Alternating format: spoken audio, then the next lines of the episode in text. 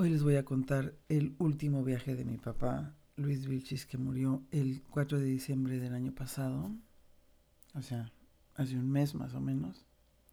Estás escuchando Recuperando la Vida, Tales of Recovery Podcast en español. Soy Gris Alves y gracias por estar aquí.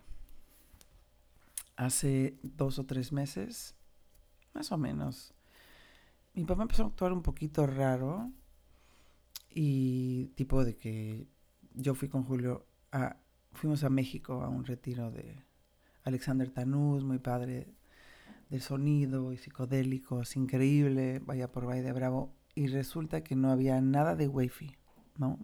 Entonces el día que llegué, dije, bueno, voy a checar mi wifi rapidito nada más para... Y bueno, me imagino que si están escuchando aquí saben que mi papá vive con nosotros en un granny flat atrás, tenemos cuatro años que es el roommate mi papá, don Luis, em, cuando falleció mi mamá empezó COVID y se vino a vivir con nosotros, ¿no? Está atrás, tiene su departamento, su cocina, su baño, todo, pero todos los días desayunamos juntos, todos los días comemos juntos, y pues él va y viene y hace sus cosas y, y bueno, en fin, él está aquí porque de ninguna manera, nunca jamás, ninguno de mis padres iba a tener que ir a un lugar de ancianos, ¿no?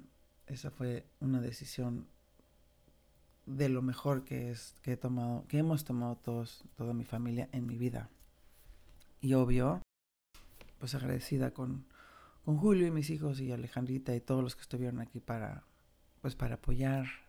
Porque bueno, sí, cuando la gente, como dice el papá de Paola y Carla, unas super amigas de México, los ancianos necesitan mucho del apoyo de los jóvenes.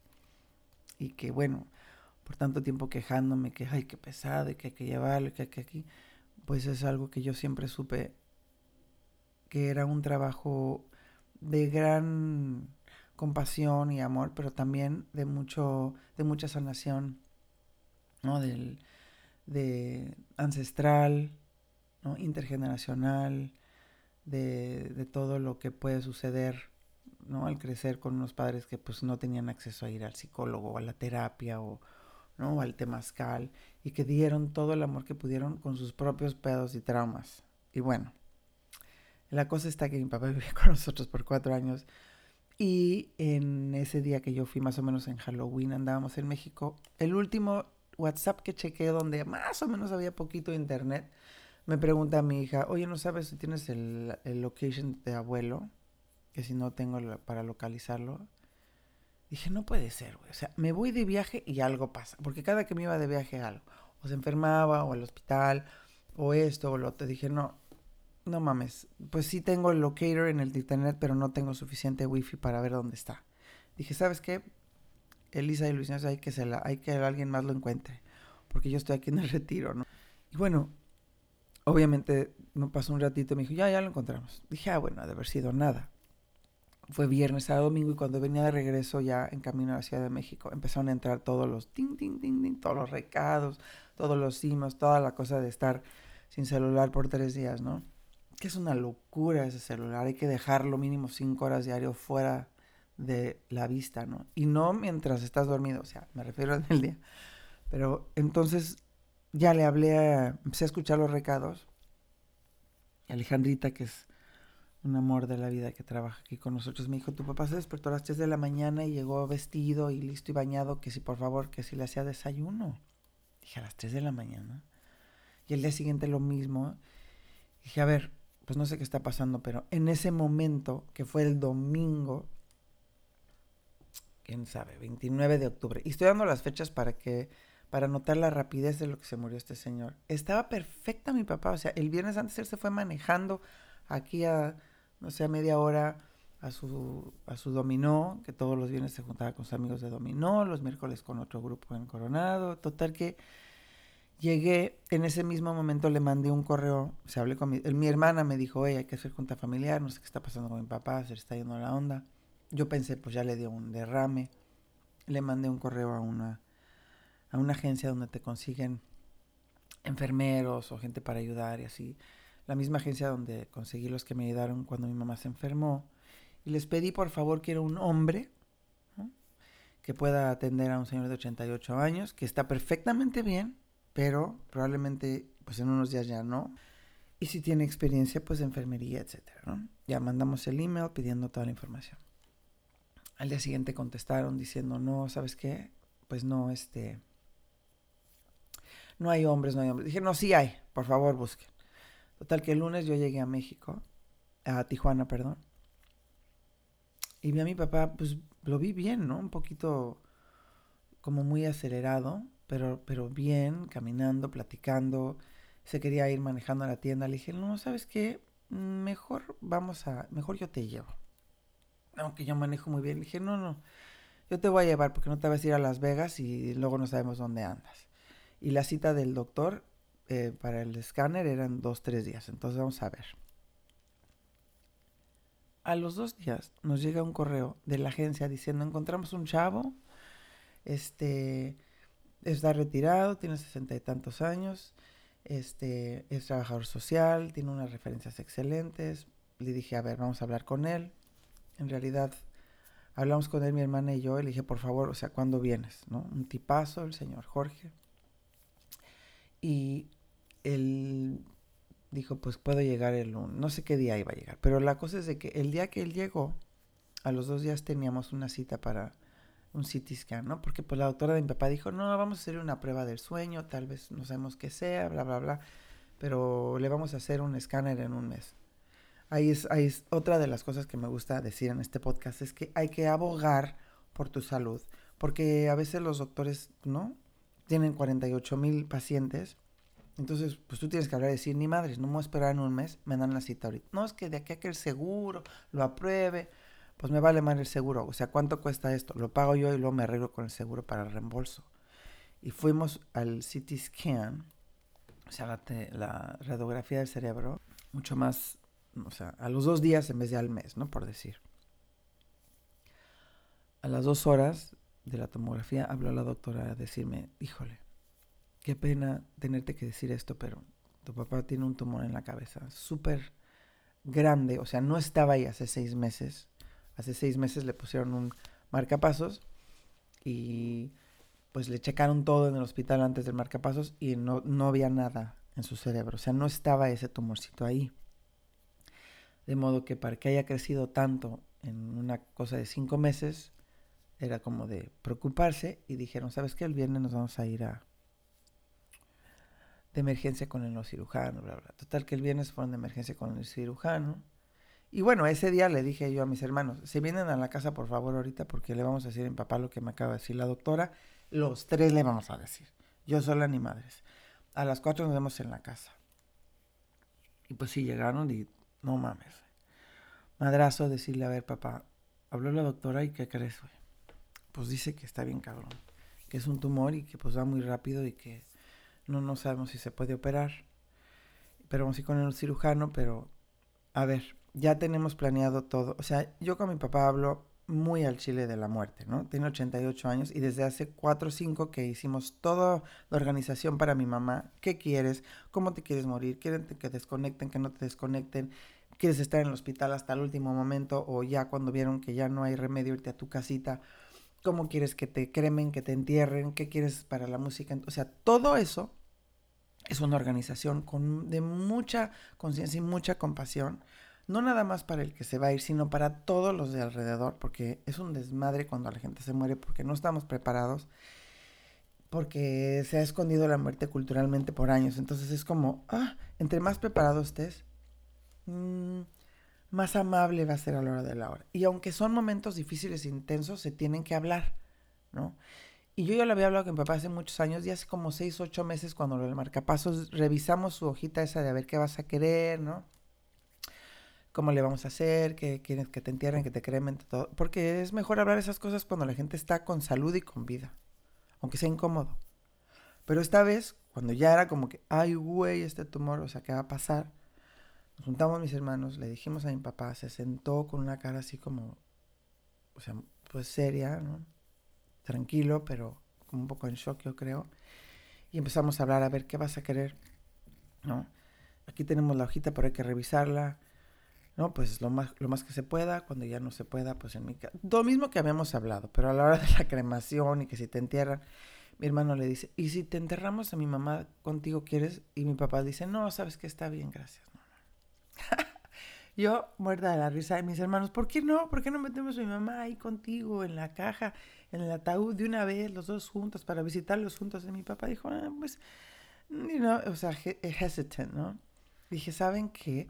Por el amor de los dioses, pues ya, hasta que la muerte los separe. Que, o sea, mi mamá ni quería que la enterraran, cada quien. O sea, él no, no, no, no es necesario, pero bueno.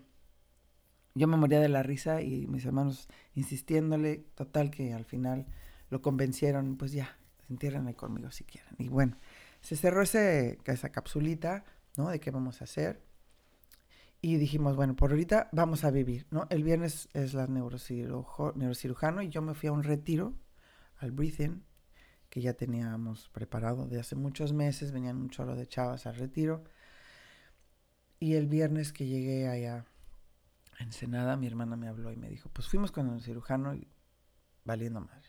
O sea, el neurocirujano me dijo, mira, si fuera mi papá, yo me le iba a viajar visitar a mis amigos, yo no lo operara. Se puede operar, pero es una operación súper intensa y, no sé, aunque tengas 60, 50 años, con este tipo de tumor, aunque te operen, el pronóstico es que a los 12 meses, 18 meses te vas a morir. Y pues mi papá tiene 88 años y está muy bien de salud, pero pues tenía, ¿no? Una que otra ahí que la próstata, que los riñones ya. Digo, iba a estar muy intenso, ¿no? Pero pues quedó ahí la posibilidad que faltaba otra resonancia magnética y yo en mi cuerpecito dije, bueno, hoy es viernes y tengo aquí 20 chavas para el retiro, más éramos como 27 todo el equipo. Dije, lo, lo veo el domingo que regrese. Llegaron las chicas, hicimos la, la apertura de retiro, meditación, trabajo de respiración este. Y bueno, obviamente yo me abrí, ¿no? Yo, o sea, yo nunca ando dando ni clases, ni retiros, ni terapias sin ser la neta. Y la neta dije, mi papá está en esta situación. Este. Está muy, está muy cabrón, o sea. Es mi papá y tal vez se va a morir, pero bueno, vamos a dar el retiro, vamos a hacer lo que se pueda para trabajar con compasión. Y al día siguiente, que fue la terapia de hielo, cada uno se estaba metiendo al hielo, digo, yo me meto al hielo seguido, mínimo una vez al mes, lo he hecho muchas veces. Cuando yo me metí al hielo, es más, antes de meterme al hielo, me fui de la mente, me desconecté. Ya hice un podcast de esto en inglés, pero no lo había dicho en español. No sé qué pasó, pero me desconecté completamente de... O sea, mi conciencia se fue a Júpiter y quedó solamente mi cuerpo. Yo salí del hielo, me sequé, ayudé a otra que otra chava a meterse. No me acuerdo de nada. Me dijeron después, o sea, yo me metí a la cocina a sentarme con Sergio, el, chef, y empecé a llorar, a llorar, a decir, mi papá se va a morir, mi papá se va a morir. Una desesperación y un llanto. ¿Y cuánto tiempo estuve en el hielo? Porque yo estuve en el hielo tres minutos, pero me, pensé que había estado mucho más tiempo porque no, no podía creer que, yo creo que lo que me estaba pasando, la cosa es de que me llevaron al hospital, ahí en Ensenada, después de como tres o cuatro horas de que no sabían qué hacer conmigo, le hablaron a Julio, fui al hospital, llegué al hospital, cuando iba en el carro al hospital fue cuando empecé a regresar a mi cuerpo y empecé a sentir, me imagino que lo que estaba pasando mi papá, iba en el coche, en camino al hospital, sintiendo un miedo de la muerte, un miedo de la confusión, de no saber dónde estoy, porque a mi papá lo que le pasaba, se le estaba yendo la onda, ¿no? O sea, el día que llegué de México a las 12 de la noche me habló y pues vivo obviamente en la misma casa. Le contesté y dije, ¿qué pasó, pa? Me dijo, no, pues estoy aquí en un hotel, no sé qué está pasando. Y dije, ¿cómo que en un hotel? Si yo te dije acostado ahí en el Airbnb atrás de mi casa. No, pues dije, este cabrón ya se subió en un Uber y se fue, porque le quité las llaves del carro. Y salgo corriendo al, al hotelito y estaba sentado a las dos y media, ya bañado, sentado en su cama, todo confundido, pensando que estaba en un hotel. Me quedé a dormir con él, se calmó, ya después de un rato dijo, ah, sí, sí, estoy en la casa. Pero lo que le estaba haciendo este tumor es presionando en el cerebro, entonces se desorientaba, no sabía qué estaba pasando. Entonces yo iba en el coche en el, al hospital pensando o sintiendo y pensando, dijo, esto de estar sintiendo mi papá, este pánico de no saber qué está pasando. Y yo iba en el carro pensando, que me llamo Griselda Vilchis Bajardo, nací el 25 de noviembre, tengo dos hijos, estoy casada, vivo aquí, como tratando de acordarme ¿no? De, toda mi vida, pero no me acordaba lo que había pasado hace 3, 4 horas. ¿No? En eso me habló um, Isabel de, de, ahí del... Isabela de, de Breathe In y le dije, oye, ¿qué pasó? La ceremonia, no hay que empezarla. Me dijo, no, Gris, la ceremonia ya va tres horas, güey, ya la empezaron. Todo está bien, no te preocupes. Qué bueno que ya estás de regreso en tu cuerpo, ¿no? Que dije, güey, pues ¿cuánto tiempo pasó? ¿Cuánto tiempo estuve en el hielo? Y la chava que me llevó al, al Tania que me llevó al hospital no supo, ya me dijo, como 10 minutos. Dije, no, no, no, no puede ser, eso es mucho tiempo. Y en realidad estuve una canción, tres minutos. Y, y no tenía frío, ¿no? Cuando llegué al hospital la, la doctora me vio y me dijo, pues puede que haya sido hipotermia, ¿no? Son estos síntomas que tienes, pero lo, lo, lo interesante para mí fue que en, ¿no? en el realmo espiritual yo estaba sintiendo, viviendo y experimentando lo que estaba sintiendo mi papá, ¿no? Un miedo tremendo de que, ¿qué onda? O sea, ya me voy a morir. Y una confusión de, pues, de preocupación, ¿no? O sea, él me decía el día de que pensaba que estaba en el hotel no te vayas, mijita, estoy desesperado. que así decía mucho, ¿no? Tenía unas palabras muy chistosas. Dije, no, no, no, no me voy a ir, aquí nos vamos a dormir juntos, no, no pasa nada. Pero eso es lo que sentía yo, la desesperación de qué está pasando. Obviamente, ¿no? Ahí en el hospital, la respiración, sintiendo el cuerpo, en el presente, dije, pase lo que pase, aquí me voy a quedar respirando. Y con el tiempo me fui acordando y acordando y acordando de lo que había pasado Llegó Julio al hospital.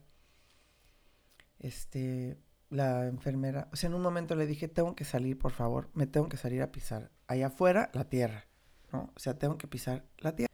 Y le dije al de ahí del, no sé, al del front desk, oiga, necesito salir, ¿me puedo salir? Pues sí. Salí descalza, me paré abajo de, o sea, abajo del arbolito porque necesitaba como grounding, ¿no? Aterrizar.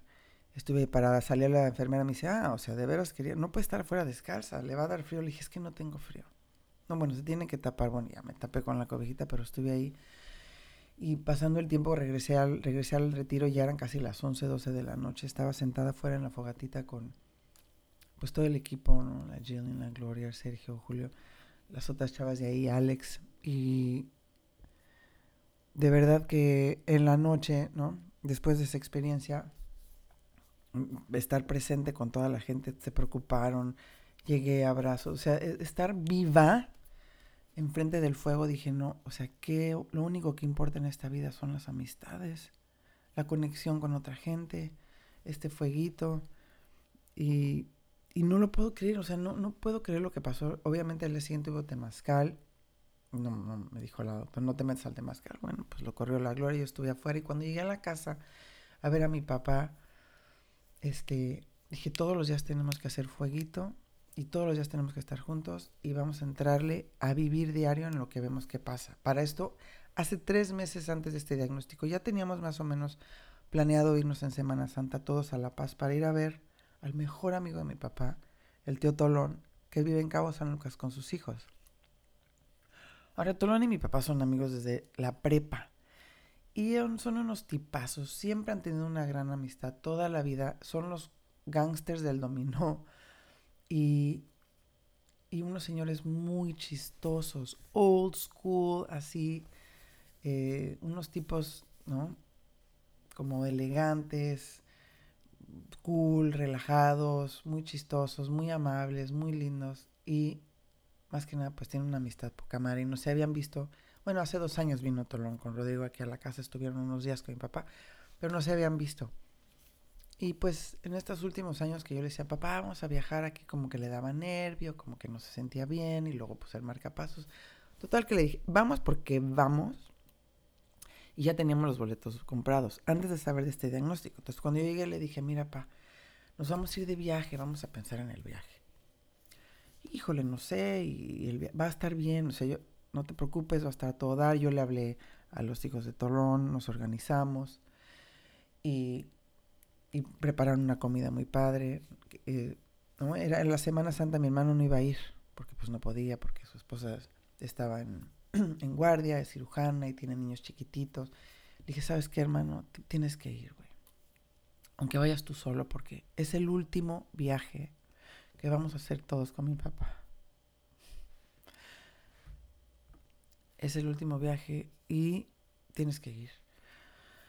Total que le dije a la doctora, a ver, porque cuando le encontraron ese tumor, a la media hora le dieron una medicina que es como una cortisona, un esteroide, algo así, de cadrón, para la inflamación, que de verdad le metió como, uff, una energía a mi papá, ¿no? Se le, le quitó la inflamación, tenía mucha más energía, regresó mucho más al presente, a la conciencia, como que sí sirvió mucho esa medicina por una semana. Pero cuando nos fuimos a, a La Paz, yo decía, bueno, quería y llevaré algo por en caso que ¿no? le dé ahí ansiedad o, o, algún problema. La doctora me dijo, no, no va a pasar nada, tú vete a tu viaje. Y es una geriatra muy buena. Le dije, pero si algo le pasa en La Paz, ¿qué voy a hacer? No le va a pasar nada. Y si algo le pasa, pues allá vas al doctor. Dije, bueno, allá vamos al doctor si algo pasa, ¿no?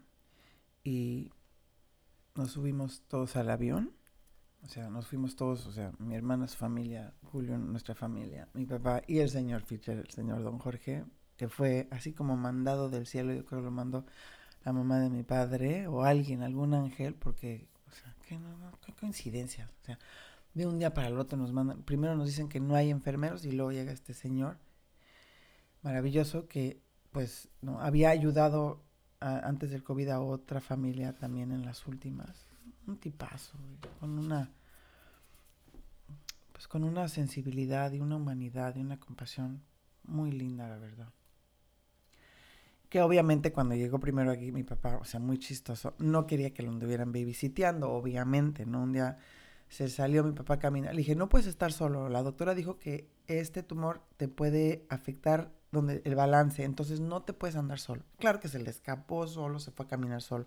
Un día lo encerró, me dijo el señor Fisher, oye, no me da el código porque su papá me dejó afuera del departamento. Ya le abrí, le dije, papá, tienes que ser amable con el señor Fisher, por favor. No, sí soy.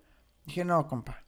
O sea, o te portas bien o ya sabes la alternativa, ¿no? A la casita de ancianos, cabrón. Porque no podemos estar 24 horas 7 atrás de ti. Bájale dos rayitas. Entonces, pero bueno, claro, es hombre, es 88 años, aunque fuera mujer, ¿no? O sea, sí, sí tardas un poquito en decir, bueno, ni pedo, ya me llegó, ya me tocó este momento donde me quitan las llaves del carro y me tienen que andar cuidando a alguien porque ya estoy en este, en esta situación de las últimas, ¿no? 88 años ya. Y pues aceptarlo y procesarlo, la verdad, ni siquiera le tomó 5 o 6 días en lo que ya se hizo súper amigo de don Jorge, o sea. Pero esos 5 o 6 días al principio estaban muy chistosos no, sus intentos de desafanarlo. Y bueno, nos fuimos todos, hasta el señor Fisher se vino a La Paz, porque íbamos a lograr ese viaje. Y fue intenso, de a madres, amoroso, lloramos, nos reímos, o sea, simplemente aterrizar allá, llegar a los, unas casas que rentó mi hermana ahí en un lugar muy padre, enfrente de la playa. Fuimos todos a cenar ese día creo que son no sé cuántos nietos, 10 nietos, algo así. Mi hermana, su esposo, mi esposo y yo. Mi papá y el Fisher, todos cenando. Y en la mitad de la cena mi papá para y decía, hijas, hijas, hijas, muchísimas gracias por esto. Y mi papá es súper emocional, ¿no? O sea, las lagrimitas y todo. Ay, gracias a ti, salud, salud. Al día siguiente al desayuno igual, muchísimas gracias por esto. O sea, entre que llorábamos, nos reíamos, todos los niños así de que tan conscientes y tan presentes. Obviamente porque nos pasó hace cuatro años con mi mamá. Y estaban más chicos los chamacos. Y no todos podían estar ahí. Y entraban y salían, pero no. Ahora como que más grandes, con más experiencia, con más conciencia. Y sabiendo de que sí se, alguno que otro se, tal vez pudo haber pensado, pues me la perdí con mi abuela y no estuve tanto tiempo. O no fui cuando se murió ese mismo día. O yo qué sé, ¿no? Pero estos niños la verdad que son a toda madre. Y estuvimos ahí, le dije, papá, nos vamos a tener que meter los pies a la arena un día, ¿no? No, no, porque, no, ni madres, le dije, te vas a quitar los zapatos y nos vamos a meter los pies a la arena. Y ya para, como no podía caminar muy bien, fue así como un súper esfuerzo para él. Ah, bueno, pero espérate, espérate. El miércoles teníamos la comida con su amigo Toro. Y el martes yo lo vi como un poquito, como que ya no le estaba funcionando muy bien la medicinita esta del decadrón y dije, madres, güey, tenemos que manejar dos horas esta comida. Ni madre la vamos a cancelar. Y bueno, todavía nos falta lograr volar otra vez a San Diego, güey, porque, no, que, o sea, no puede pasar nada aquí en La Paz, o sea, no se puede morir aquí. Le mandé recadito a la doctora, mira, lo veo un poquito más cansado, quiere dormir más, ¿qué onda? Como que ya no le está sirviendo esta medicina, ¿le doy más? Porque mañana falta el viaje con su amigazo. me manda un recado a la doctora, a ver, déjale, pregunto al neurocirujano, ahorita te dijo. A los 40 minutos me contesta, sí, súbele a cuatro veces al día en vez de tres. Y yo, puta madre, bueno, vamos a meterle más de esta cortisona. Llegó el chofer por nosotros en la mañana y manejamos con 48 paradas porque mi papá tenía que ir al baño, ¿no? El chofer, la cosa más linda, amorosa, no sé ese cabrón de dónde salió, también ha de haber tenido muy buena familia, muy amorosa, muy lindo. Llegamos a casa de Paulina, la, hija de Tolón, y cuando vi a mi tío, muchísimo más delgado, no más viejito, que vio a mi papá, la cara, al ver a mi papá, fue así como de una cara de impacto, ¿no? De madres, güey. You don't look so good, ¿no?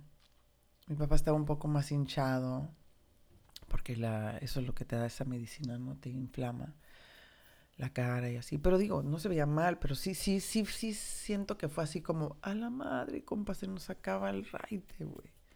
Y bueno, como son así de, no, ¿qué onda, güey? ¿Cómo estás, animal? Siéntate aquí, jajaja, ¿no? Son como muy burlones. Se sentaron a platicar. Y cuando ponga este post ahí en Tales of Ricardo, voy a agregar unas fotos ahí de su reunión, que estuvo, hombre. Hizo una comida lindísima, Paulina. Vinieron sus hermanos. Llegó mi hermano ahí, ¿no? Porque sí, a la hora de la hora, obvio que se fue una, una noche allá, dos noches a estar con nosotros y a la comida. La última comida, ¿no? La última comida del último viaje de despedida de este raite aquí en 2024, 2023 de mi papá. Nació en 1935. De 1935 a 2024 en este, si le queremos llamar tiempo, ¿no? Que estuvo él aquí en su raite. Platicó con Tolón y Saco Rodrigo y le hicieron un iPad a su otro mejor amigo que estaba en Morelos, que obviamente le avisamos, pero pues no pudo viajar. Todos están casi, casi hasta los noventas, pues cómo iban a viajar de una semana para la otra. No sabíamos que era emergencia este viaje. ¿Qué iba a ser? ¿no? Platicaron en el iPad, compadre, ¿cómo estás? Te quiero mucho, compadre. Se quedó mi papá, le dijo a mi tío Luis, ¿no? Y mi papá se queda callado porque como el impacto, ¿no? De quería llorar y el dolor le dice, ya hombre, mándale un besito, porque pues así se llevaba, ¿no? Ya mi papá ya como que se, entre que yo creo que quería derrotarse y llorar y a la vez decía, bueno, tengo que hacer lo mejor de esto, ¿no? Y, y ser, ser fuerte. Le dijo, sí, te voy a dar el anillo, güey. No sé qué, total que platicaron ahí un buen rato. Después comimos, después se aventaron un round de dominó mi papá, Rodrigo, Juan y, no me acuerdo, y mi hermano, ¿no? Y, mi tío Talón, obviamente, ¿no? Estuvieron jugando, jugando, jugando, como una hora.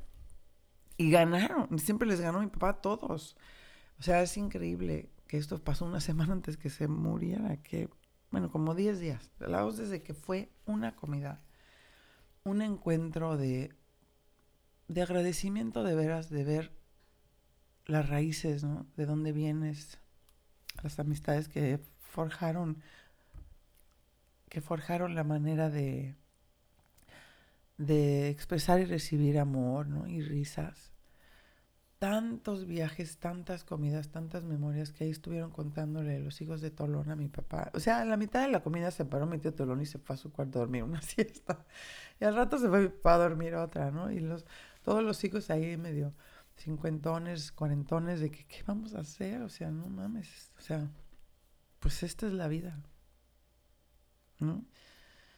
Acompañándonos de principio a fin. Y ya el viaje de regreso a la casa, a La Paz, se vino, se regresó mi hermano con nosotros.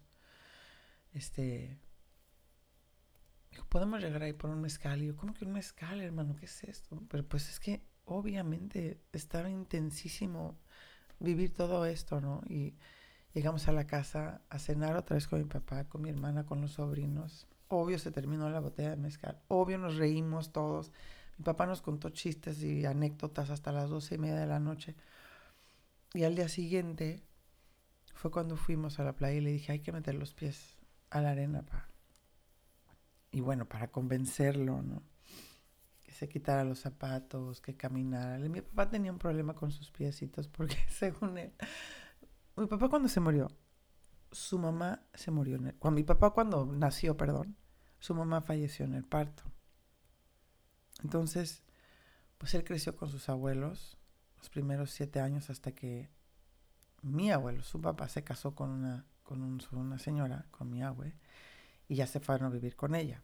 Y ella tuvo otros tres hijos y la historia es de que era medio cabroncilla. O sea, nunca como que aceptó bien a mi papá. La neta no sé ni por qué no, porque no es como que estaba ahí la otra mujer. O sea, ya se había muerto, ¿no?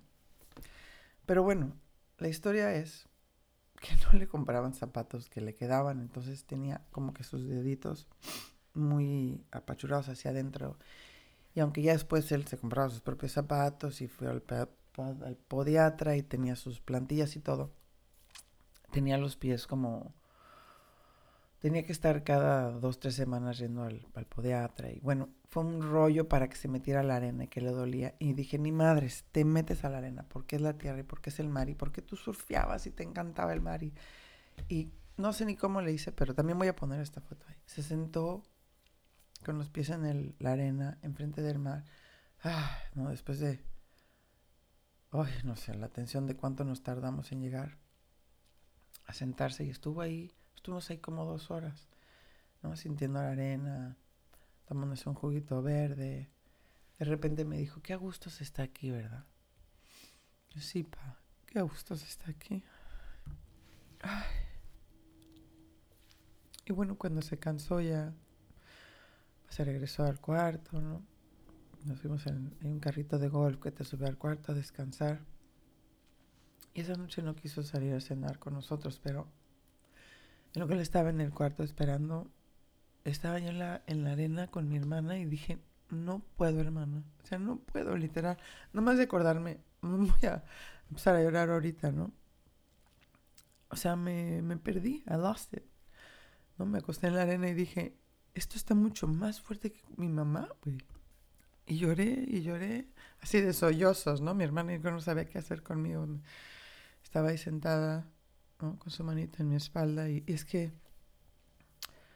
no, o sea, estos años que estuvo aquí mi papá, nos aventamos, bueno, yo me aventé, ¿no? Un súper trabajo, ¿no? Con Compassionate Inquiry, con el Gabor, terapias, ceremonias, de entender cómo, o sea, parte de la vida es hacer un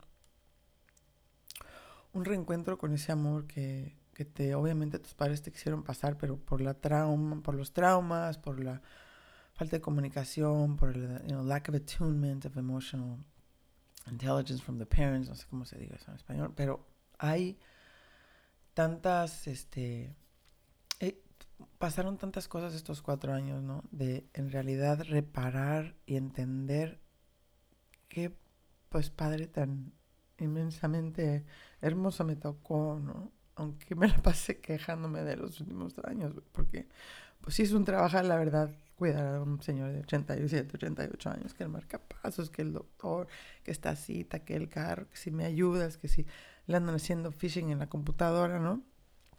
Y bueno, aparte, obviamente, miles de risas y acompañamientos y, y anécdotas y...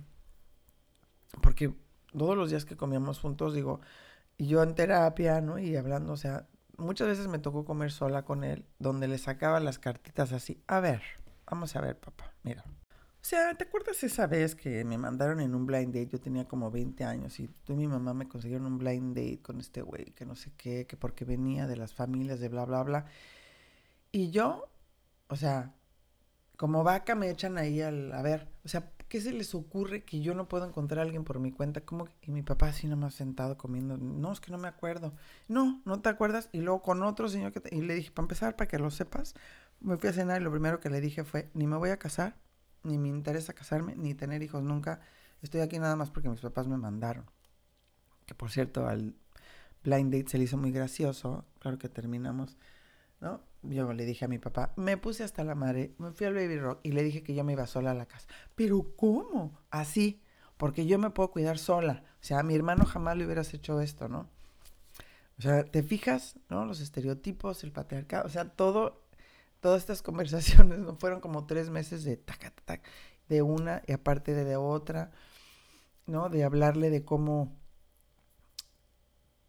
mi mamá no tuvo opciones de estudiar, ¿no? Ella la, la criaron para casarse y cuando se casó se trajo un baúl muy hermoso que ella lo pintó a mano con sus cosas a México, ¿no? Y el baúl estaba ahí en el comedor. Le dije, papá, mira que el baúl, no sé qué. Me dijo, sí, tu mamá tenía uno igual. Le dije, güey, ese es el baúl de mi mamá. Ah, es que según yo tenía otro, ni madres, ese es el baúl. O sea, así de tanto le ponías atención a los detalles. No, es que así se usaba, que las señoras se agarraban su baúl y se, cuando se casaban se lo traían. Y yo, sí, papá, iban de un set de esclavos al otro. Y mi papá sentado, calladito, ¿no? Comiendo su ensalada, comiendo su sopa. Pero se, habían, pensándolo ahorita, o sea, no me alegó, no me decía, no, mira, o sea, él me escuchaba, ¿no? Estaba como dejándome expresar. Pues todas esas situaciones que, que me daban mucho coraje por, porque no, no se daba cuenta o no dijo nada. O quizás yo ¿no? peleando ahí por mi mamá. Bueno, esa es la del baúl, ¿no?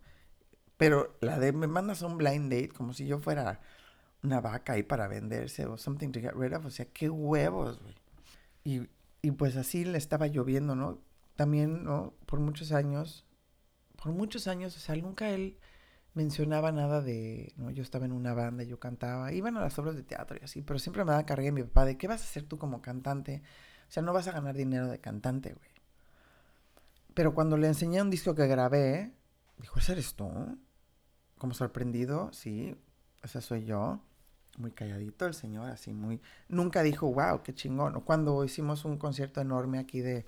Con un coro de resistencia que vino las, las noticias y fue una eh, cosa hermosa con el proyecto de prisiones de yoga que hicimos para recabar fondos y fue un concierto que el día siguiente yo llegué con mi mamá mi mamá todavía vivía cuando fueron a ese concierto y me dijo, estuvo fenomenal, qué chingón, va, va, va, cantaste padrísimo. Y volteé a ver a mi papá a decirle, ¿cómo la ves? O sea, ¿no? ay, Arinda cantó padrísimo. Y yo, ah, Arinda cantó padrísimo, pues obvio, ¿no? Y no le dije nada en ese entonces, pero ahora, a estos últimos seis meses que estuvo así en las comiditas de soltarle las cartitas, le dije, aquella vez, ¿por qué nunca me di puedes decir, oye, cantaste muy bien, hija?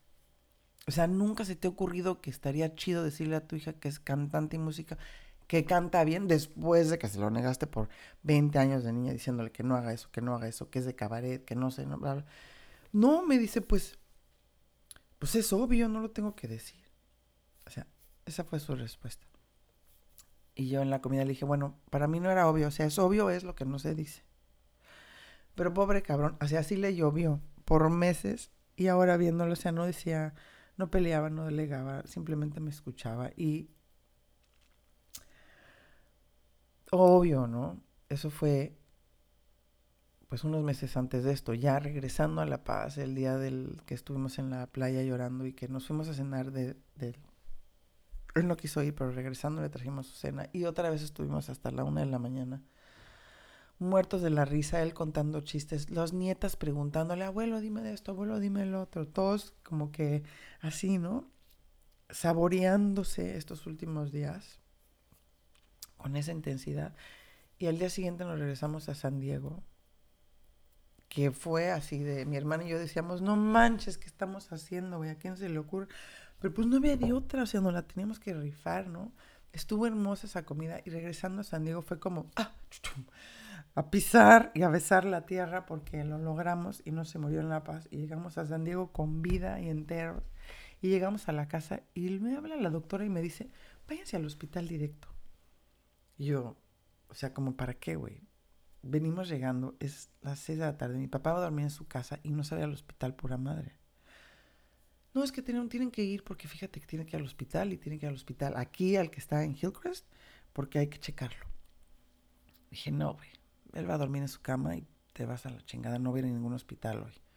¿Para qué? Mejor por favor le hablas ahorita mismo a los de hospice, que pues son los, los de cuidado de hospicio, ¿no? Los cuidados paliativos que pues obviamente aquí como funciona la cosa en el seguro médico es el doctor dice voy a morir, ta, ta, ta, y llegan los de hospice a ayudarte.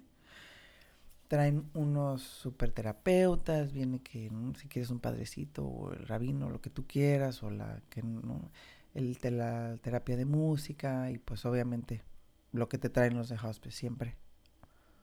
Morfina y atimán, ¿no? Para ayudarle cuando ya se va a morir al dolor. Si es que tiene dolor o ansiedad. Pues la doctora dijo que no, que todavía no, que hay que esperar. Y yo dije, bueno, para empezar yo le había pedido que le hablaran desde el 31, desde el primero de noviembre que nos dijo del tumor. Le dije, llámale una vez a hospice. O sea, ya que entren. No te tienes que estar muriendo para que vengan, pero pinche sistema y tienen que tener ahí, checar sus cajitas. La doctora no quiso. Entonces, obviamente, ella quería que mi papá fuera al hospital. Pues, ¿no? To cover their ass, para cubrirse ahí las nalguitas y que pudieran ya pedir, pues, por la, la administración de los seguros médicos, los de hospice. Pero yo no le iba a llevar al hospital, pura madre. Y al día siguiente, mi hermana dijo, ¿sabes qué? Yo lo llevo y este, yo me la he hecho esa, ¿no? O sea, yo lo llevo, pero lo voy a llevar al hospital, el de La Joya, porque el de Hillcrest vale madres. Nomás no le vamos a decir a la doctora, porque pues a la doctora, ¿qué le importa dónde lo llevo? O sea, si estás pagando por años un seguro médico,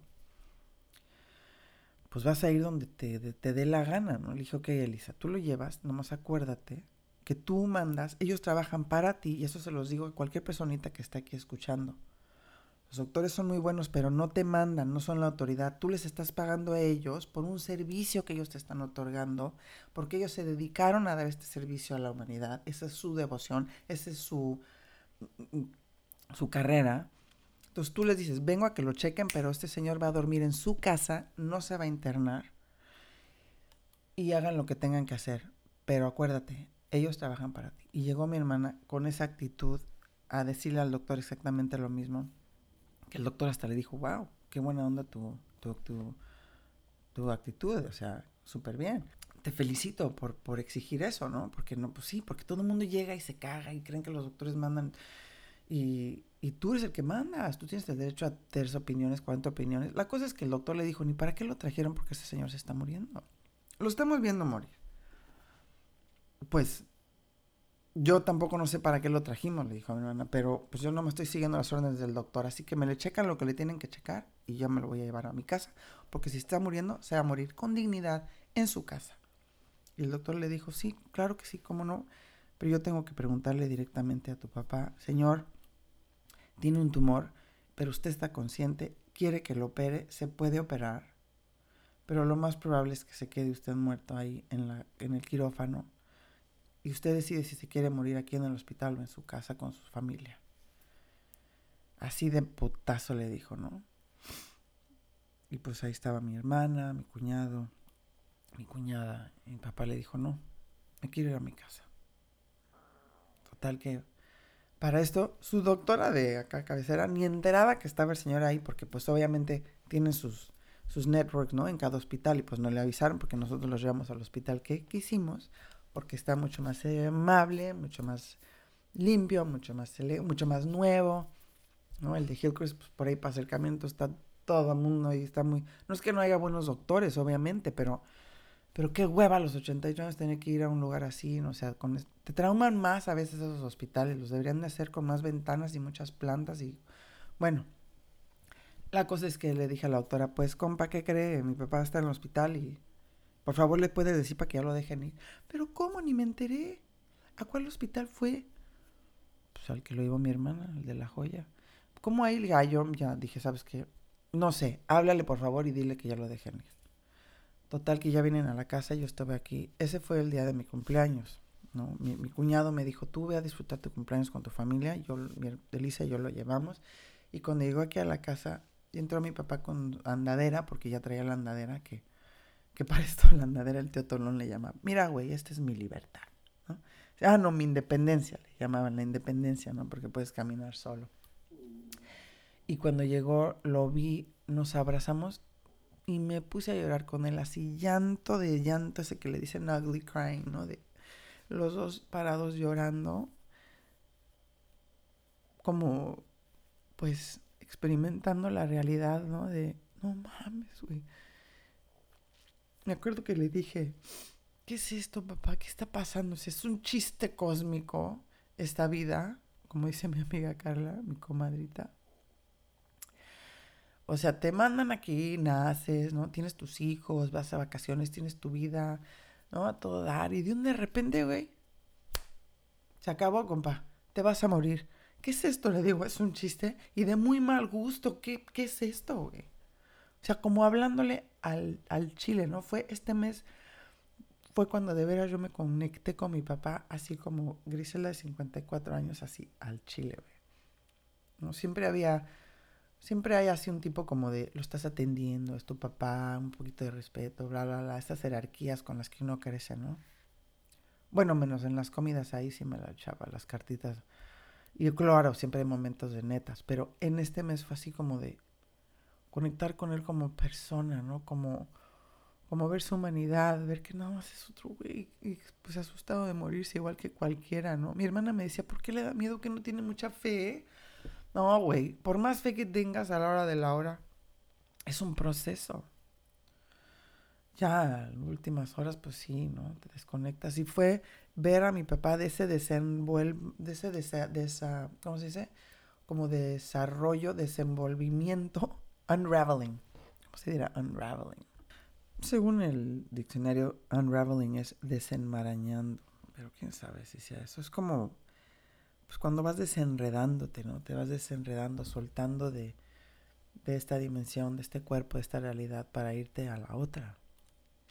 No, yo, o sea, los cuerpos son como el contenedor de esto y, cuando el cuerpo ya se va a deshacer, pues hay un proceso como de parto, de labor de parto, ¿no? Y obviamente, digo, o sea, por más fe que tengas, ese es un proceso. Y yo hablándole así a mi papá en Chile de qué está pasando fue, ay, no sé, una cosa como intensa, con mucha ternura. Y pues como era mi cumpleaños, se vino toda la familia, teníamos la fagata afuera, mi papá sentado con su chamarro y su gorrita y trajeron el, el pastel y me tocó las mañanitas con la armónica. Mi papá desde que nacimos, cumpleaños de quien sea de la familia, él entra con su armónica y toca las mañanitas, ¿no? Si no estabas en casa, te hablaba por teléfono, de hecho, de que, oye, no me hablaba mi papá con la armónica, ¿no? Cuando mi, con mi esposo, cuando Julio cumplió el 17 de noviembre, que acababa de llegar aquí el señor Fischer, mi papá ya más o menos, sí caminaba todavía, pero todavía, todavía lo tenemos que andar cuidando. Fue una de las que le, se le escapó al señor Fischer y se fue hasta enfrente de la casa a buscar a Julio porque estábamos remodelando la cocina y estaba toda la construcción y llegó a tocarle las mañanitas a, a Julio. los señores de la construcción, ¿no? Grabando el video, porque pues todos sabían, ay, se perdió el, ingeniero, hay que irlo a encontrar. Y, bueno, me tocó las mañanitas el día del cumpleaños, todos viendo, la mitad de los nietos llorando, yo en que me reía, lloraba, con una... Híjole, es que le entramos machina a los putazos de sentir, güey, porque ya... Porque pues una, no hay de otra, ¿no? está muy cabrón hacerse pendejo. Entonces, la otra es estar en ese tipo de amor, ¿no? De apertura de corazón. Obviamente vas a llorar. De llorábamos, nos reíamos, me cantó las mañanitas. Y bueno, al día siguiente, otra vez, ¿no? De que vénganse todos, había ensayo con mi banda para ceremonia. Le dije, vénganse a tocarle a mi papá. Y sí, llegaron el martes todos, ¿no? Todo el equipazo. Mi papá le dije, papá, vamos a salir al, jardincito para... Viene la música. no, estoy muy cansado. No, ni madres. Te sientas en la silla, vamos afuera. Que para esto obviamente ya habían llamado a hospice, ya habían venido, ya trajeron la silla de ruedas, el esto, el otro, la enfermera. O sea, ya súper buena onda, súper atendidos. Y... Y salió mi papá y veía las fotos, mi hermano tenía como una de esos, unos cuadros electrónicos donde van rotando las fotos, ¿no? Y cada vez el que sube fotos a su teléfono, le salían acá a mi papá en su apartamento. Y veía las fotos y escuchaba la música con los ojos cerrados y las lágrimas cayendo. Y bueno, nosotros tocando las canciones, dije, papá, mira, vamos a cantar canciones de Dios, del Gran Espíritu, le digo. Me volteaba a ver, lloraba. Bueno, estuvimos ahí intenso, pero hermoso cantándole y todos los días, ¿no? Él pedía ahora la música y claro que hicimos un té muy rico de moronela que trajo las plantas de los bicholes de mi amiga Gloria de los Wirari con microdosis de peyote. Y le digo, ah, porque ahora sí, mi papá ahora sí quería honguitos, ¿no? Le dije, vamos a tomar peyote, le dije, porque te va, te va a calmar este, la ansiedad, te va a meter a tu cuerpo. Y se tomaba su té y se tomaba su té y estaba cada vez, o sea, la verdad que se metía más al cuerpo y yo sentí por esa semana que le ayudó mucho como a estar tranquilo, ¿no? Claro, me, respirábamos y llegó mi hermano a decir, ¿qué le estás dando? ¿Cómo le das eso? Y estaba la Gloria. Y le dijo, güey, es buenísimo. O sea, yo me lo tomé. Gloria lo tomó toda su quimioterapia. Microdosis de plantas te ayudan a estar tranquilo, te ayudan. Es un cactusito chiquitito que está pegaditito a la tierra. Obviamente te va a arraigar. Mi hermano me dijo, a ver, pues ven, dale su té, no sé qué. En una de esas que llevaba como. Se tomó tu sotita de té, estábamos mi hermano y yo, mi papá acostado, porque en ese entonces pues ya empezaba a dormir más y de repente decía cosas, ¿no? Y le preguntábamos, ¿qué? ¿Qué viste? ¿Qué dijiste? Este, mencionaba, ¿no? A su mamá o al amigo de, no sé, de la primaria. Y en una de esas nos dice con el peyote, hijos, hijos, estamos en un estatus muy cool. dijo, espérate, pa, ¿qué dijiste? Se acaba, ya llevamos como tres tazas de té de peyote. Estamos en un estatus muy cool. Mi hermano y yo nos moríamos de la risa. Le digo, está bueno el tecito, ¿verdad? Porque antes de que se tomara el té, creo que el día antes mi hermano salió y me dijo, ¿sabes? Porque entraban y salían a visitarlo mi hermano, mi hermana, amigos así. Pero siempre afuera en el fueguito había un grupito de gente, ¿no?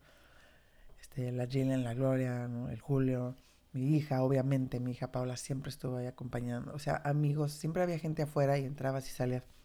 Pero el fuego todas las noches estuvo ahí. La música, las velas, el incienso, el, tecito, como, como ceremoniando todos los días. Para que él estuviera acompañado y se sintiera lleno de amor. Y un día me dice mi hermano, dice mi papá que no siente a Dios. Ah, pues ahorita lo va a sentir con este tecito más tecito. Y, y, cada vez estaba como más adentro de su cuerpo, como más, este, en un momento me dijo el señor Fischer que en la noche lo escuchó diciendo, ya Señor, Dios, estoy en tus manos. ¿No? Porque mi papá siempre tuvo muchísima fe. Yo siempre le daba carrilla de que era más como superstición y miedo que fe, ¿no? Porque era muy nerviosito con cositas médicas y del doctor. Era un atascado, ¿no? En las motos, en carros, en viajes, en todo eso, se la rifaba trepándose las escaleras 40 pisos ahí en las obras de aire acondicionado con los maestros. Pero a la hora de cositas de, de la salud muy, muy medios, miedosito, ¿no? Miedo, medios, ay, como sea. la cosa es que el té le ayudaba mucho. El té le ayudó hasta, pues que ya no se pudo, ¿no? El día sábado yo fui a una, teníamos un gran, una gran ceremonia de temazcal donde le dije a mi hermana, te quedas a dormir con él porque pues tengo que ir a la ceremonia y si algo pasa pues me vengo. Pero abrimos el espacio también, ¿no? Con esa conciencia de, pues esto es una ofrenda para, para don Luis. Y toda la noche era para don Luis, para don Luis, el temazcal para don Luis. En un momento en la ceremonia sentí que no podía, o sea, que mi cuerpo no podía, o sea, era una, así somáticamente que yo decía, me voy a desmayar, me voy a morir, no voy a lograr poder esto, ¿no? Que fueron varias, durante ese mes lo sentí muchas veces y en día de la ceremonia, me lo, antes en vez de pelearlo dije, pues siéntelo, ¿sí? ¿No? Te duele, está toda esta gente aquí esperando que los apoyes y que seas el guía. A ver, date tres minutos, ¿no? De que con los hombros hacia abajo, con los brazos que te pesan, con el estómago que sientes que vas a devolver, con la cabeza que sientes no, no la voy a hacer. Y como a los 3, 4 minutos entró otra vez la energía y dije, venga a cantar. Y seguimos, y el día siguiente en el Temazcal también. Y bueno, todo el mundo conectó tanto con él que yo llegué el domingo a mi casa en la tarde y mi papá me decía, tengo muchísimas ganas de tengo mucho calor, me decía, tengo mucho calor. Me decía, todo ese día estuvieron mis hermanos con él, ¿no? Vino todos mis primos que son médicos, vino el doctor a decir, por favor, está en dolor, no se preocupen ya, denle morfina, ¿no? Porque el día yo antes de irme a la ceremonia, que estaba con él, Él empezó a tener con mucha ansiedad, mucha ansiedad. Me dijo, ya, apúrate, vámonos, vámonos. Y yo, ¿a dónde nos vamos? ¿Dónde quieres ir? No, ya, ya vámonos, ya apúrate. Y le dije, lo, bajé así como para verle a los ojos. Le dije, ¿qué pasó, papá? ¿Qué necesitas? Y me vio a los ojos y volteó la mirada hacia abajo y me dijo, no, ya no. Como que ya no podía. Le dije, chingue eso. Le dije, pa, ¿qué quieres? ¿Te doy morfina? Me dijo, sí. Pues madres, O lo que, pues para esto te la traen, para este tipo de ansiedad. Claro, él duró mucho tiempo ya, ¿no? Mentalmente, emocionalmente, luchando, peleando, desenrollándose. Este, y todo ese tiempo le decía yo, te sacaste un jalezote, papá. Te aventaste un jalezote de, de, de, de familia, de, padre, ¿no? de mantenernos. No nada más, eh, ¿no? económicamente, pero emocionalmente, siempre estuviste ahí. Cualquier problema, tú estabas ahí. Yo chocaba el carro y no le digas a tu mamá, lo arreglabas. ¿No? Que tengo este problema, yo te ayudo. Que no sé qué hacer con mi matrimonio, a ver, vamos a hablar. ¿Qué necesitas? ¿No? Siempre ahí para los nietos, siempre ahí para todos un pilar con unos límites muy lindos, o sea, sin, sin ninguna, sin imponerse nunca, ¿no? Sin ser un, así, un cabrón, macho, culero, no, digo, tenía sus cosas de patriarcado, pero lo hacía como de chistes, o sea, nunca fue, siempre le dije, fue, este es un tipazo, y ve los hermanos cómo nos llevamos. Papá, te aventaste un jalezote. Y me dice, ¿qué es eso? ¿Qué es jalezote? Ay, bueno, como cuando haces un, trabajo así muy grande, ¿no? Mi papá era ingeniero mecánico electricista, hacía unos trabajos de aire acondicionado muy grandes en aeropuertos, en como comercial, más al nivel comercial. Y cuando hiciste el aeropuerto, así que, ah, como una obra muy grande, muy importante. Exacto, papá. Eso es exactamente a lo que me refiero. Gracias. O sea, gracias. ¿Te acuerdas cuando de chiquitos llegabas y todos los días nos encontrabas en el mismo lugar, todos los días nos escondíamos en el mismo lugar, llegabas a decir, ¿dónde están mis hijos? Y todos chiquitos, ¡ah! corriendo al mismo lugar, como si no sabíamos que nos ibas a encontrar, pero todas esas memorias las fuimos repasando. Fue un mes de gracias, ¿te acuerdas? Te quiero, no puede ser, qué chingona vida nos distuvimos. Gracias, te quiero, no puede ser, qué chingona vida tuvimos, ¿no? De recordarle de ¿no? De, cuando nos movimos del DF a Tijuana porque se andaban divorciando y quisiste rescatar tu, familia, tu matrimonio. Dijo, puta, ese viaje estuvo, esa movida estuvo muy intensa, ¿verdad? Pero muy importante. Dijo, sí, güey, no, no. O sea, yo creo que más gracias no le pudimos dar, o por lo menos yo. ¿no? Y esa noche que llegué de la ceremonia, me decía, mójate las manos y pónmelas en la cara porque tenía como calor, tenía ansiedad. Y eso pasa cuando ya te vas a morir, ¿no? Dije, este ya se va, güey. Y quería una nieve, le dábamos nieve, nieve. Este, y te tomaba como dos galones de agua después de la nieve. Y me dijo, Julio, ¿sabes qué? Como que la nieve de vainilla le va a dar más sed. Deja, voy a comprar una paleta de limón. Se fue a la tienda regresó. Le dije, ¿mejor quieres una paleta de limón? Y todavía me dice, sí el limón como el pelón, o sea, contando un chiste el domingo en la noche. Y el domingo 3 de diciembre. No, perdón, no sé qué día fue, creo que fue el domingo. Sí, sí, fue el domingo. Y el día siguiente se murió. Bueno, no sé, ya ni me acuerdo los días, pero fueron unos días antes de que él todavía contaba el chiste, ¿no? Y dejó de hablar ese domingo en la noche. Tenía mucha, mucha ansiedad. Y bueno, obviamente, ¿no? Ok, doctor, ¿qué hago? ¿Qué está? No, pues dale la tibán, dale esto, dale la morfina. Y ahorita te mando una medicina para los pulmones. Y bueno, a las tres y media de la mañana estábamos Julio y yo con él. Como una hora estuvimos ahí. El señor Fischer, Julio y yo con él, tratando de calmarlo, porque por la medicina se la das, pero tarda un rato en tomar efecto. No, no, ya no le estás inyectando nada. El cuidado paliativo es todo, ¿no? Sublingual. Y se murió. Ese lunes dejó de respirar, estaba allá afuera, me dijo, me llamó Amalia, ya está respirando más despacito el señor. Y entré y estabas viéndolo, respirando, le mandé mensaje a mi hermana y a mi hermano, vénganse, vénganse, que ya se va. Y sí, a los 15 minutos fue su última respiración.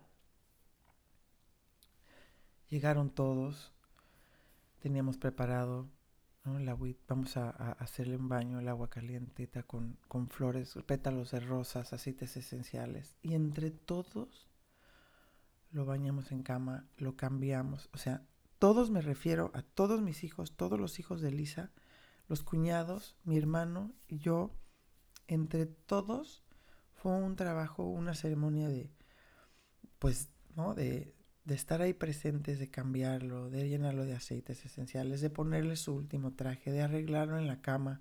Los muchachos, ¿no? Los Tim Santiago y Nicolás poniéndole su ropa, cambiándolo, acomodándolo en en medio para llenarle de hielo seco porque para tener para poderlo tener en casa, ¿no? Para para velarlo ahí hay que ponerle hielo seco. A este, igual que le pusimos a mi mamá. Paula me ayudó a peinarlo, a, arreglarle su carita. Y en eso llegó Gloria y ¿no? el Lucas, el, guitarrista de... Que pues venía nada más a cotorearla y a tocar. No sabíamos que se iba a morir ese día, pero pues estuvo el velorio con música en vivo. Llegó Gloria con... ¿no? Lo que normalmente yo hago, pero pues es tu papá, entonces que llegue otra amiga tuya, mujer medicina, a tomar ahí, ¿no? A honrarlo, a prender el incienso con una pluma enorme de águila y honrar al señor Vilchis al mismo tiempo, ¿no? limpiando la energía. Mi cuñada con sus niñitos sentada en el piso, todos llorando, todos viviendo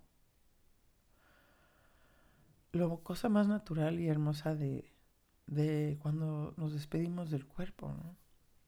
Y empezaron a llegar pues, la familia, los amigos, ¿no? Y entraban y salían lleno de flores, siempre estuvo la fogata afuera, nos estuvimos ahí dos días velándolo vinieron sus con los que trabajaba en Sims todos los hijos de Maravilla que fueron pues no o sea era su maestro número uno en Tijuana después de que falleció don Pánfilo.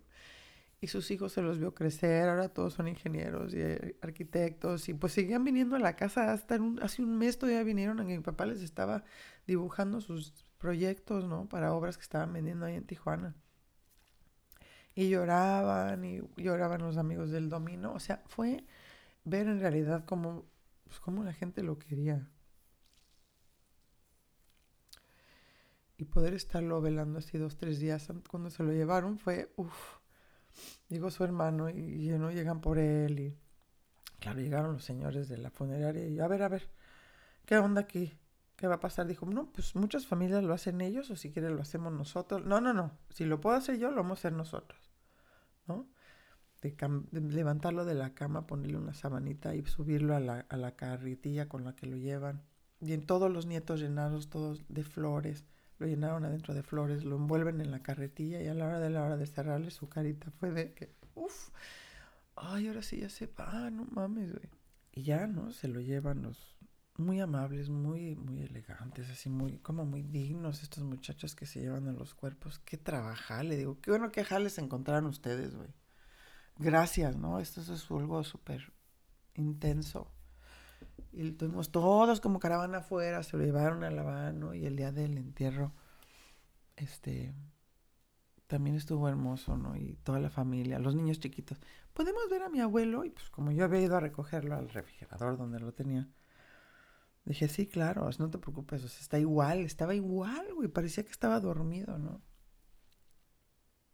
Y al enterrarlo le pedimos permiso a los del fondo. Hey, podemos echarle la tierra ahí. Nos había dicho la directora del cementerio que no, pero claro que todos los paisas que trabajan ahí dijeron, claro, sí. ¿Quieren echar la tierrita antes o después? No, pues antes es lo más tradicional, nos dijeron. Y trajeron un camión con un chorro de tierra y cada quien pudo echar ahí su pala de tierra, ¿no? Metimos a mi mamá ahí con él. Una parte, ¿eh? porque no quería toda. La otra parte, ella quería que la echáramos al mar. Y pues ahí, ¿no? Se cerró el ciclo con, como que fue todos estos rituales, ¿no? Todas estas acciones que las haces ahí presente con el cuerpo te ayudan a somatizar que esta persona ya se fue y lloras, pero estás acompañado y te ríes y lo haces y lo normalizas. De un momento mi cuñada me dijo, ¿qué es esto? ¿Esto es una onda mexicana o qué? dije, no, esto es una onda ancestral, así toda la vida, así era. Cada cultura, ¿no? Diferente, tienen diferentes maneras de, de estar con sus muertos y, y de despedirlos, pero la revolución industrial fue la que llegó aquí con todos los funerarias y que yo me encargo de tu muerto y yo me lo llevo y luego te cobro ahí 500 mil dólares por, por, meterle, este, no sé qué químicos para que lo puedas tener ahí en el velorio todo freaky, horrible. O sea, eso es una onda de, de ciudades, ¿no? Esto es súper natural. Y en realidad si tú quieres hacer esto para tus padres es cosa de informarte. Quizás con alguna funeraria, porque sí tienes que tener permisos para ¿no? Para lo del entierro, para mover los cuerpos y así. Pero lo puedes hacer, ¿no? Es tu derecho y eso es, algo que es natural y que te ayuda mucho más a que, ¡ay, llámale a alguien, ya se murió y se llevan el cuerpo y no tienes ni chance, ni para ti de sometizarlo, ni para darle permiso a esa alma de estar ahí un rato dándose cuenta, pues que ya se fue, que está desprendiéndose del cuerpo. ¿No? Porque si es una energía que se va, se transforma, claro, cada quien va creando su realidad. Tu, realidad es que te fuiste con aquí o al cielo o allá, pero, pero sí hay una transferencia de energía y entre más estés con velitas, tranquilo, con música, ¿no? Lo asimilas, no nada más los que seguimos aquí, yo creo que también los que se van. Y es hermoso ese tiempo, o sea, es una cosa que no puedes you can't get it back. O sea, no te la regresan si te acederas, si te llevan este, la ambulancia o, o alguien que tiene mucho miedo o que no, que no tiene la capacidad, ¿no? Que, no está, que no ha expandido su capacidad para estar con cosas tan intensas. Y así se fue don Luis, ¿no? Muy acompañado, muy querido, en su casa, con sus hijos y sus nietos, que es lo que más quería, es lo único que quería él, estar con sus hijos y con sus nietos. Y ese fue su viaje, ¿no? Se fue el 4 de diciembre de 2023. Y obvio, ¿no? Aquí sigo apenas ahora, ¿no?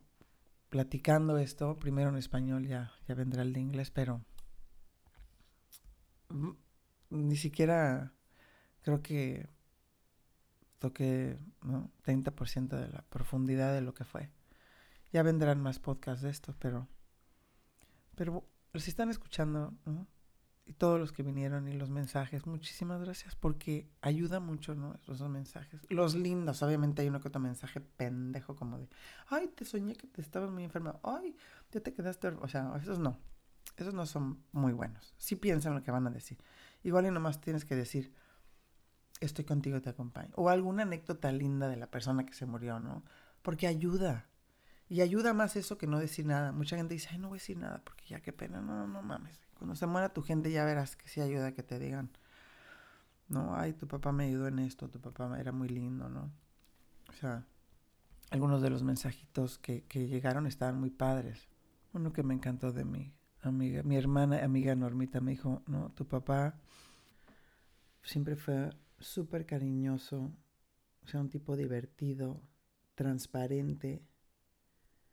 Me dice, nunca perdió esa vida de su corazón de niño, ¿no? Que fuimos muy afortunadas. Y sí, sí era muy chistoso, tenía un corazón de,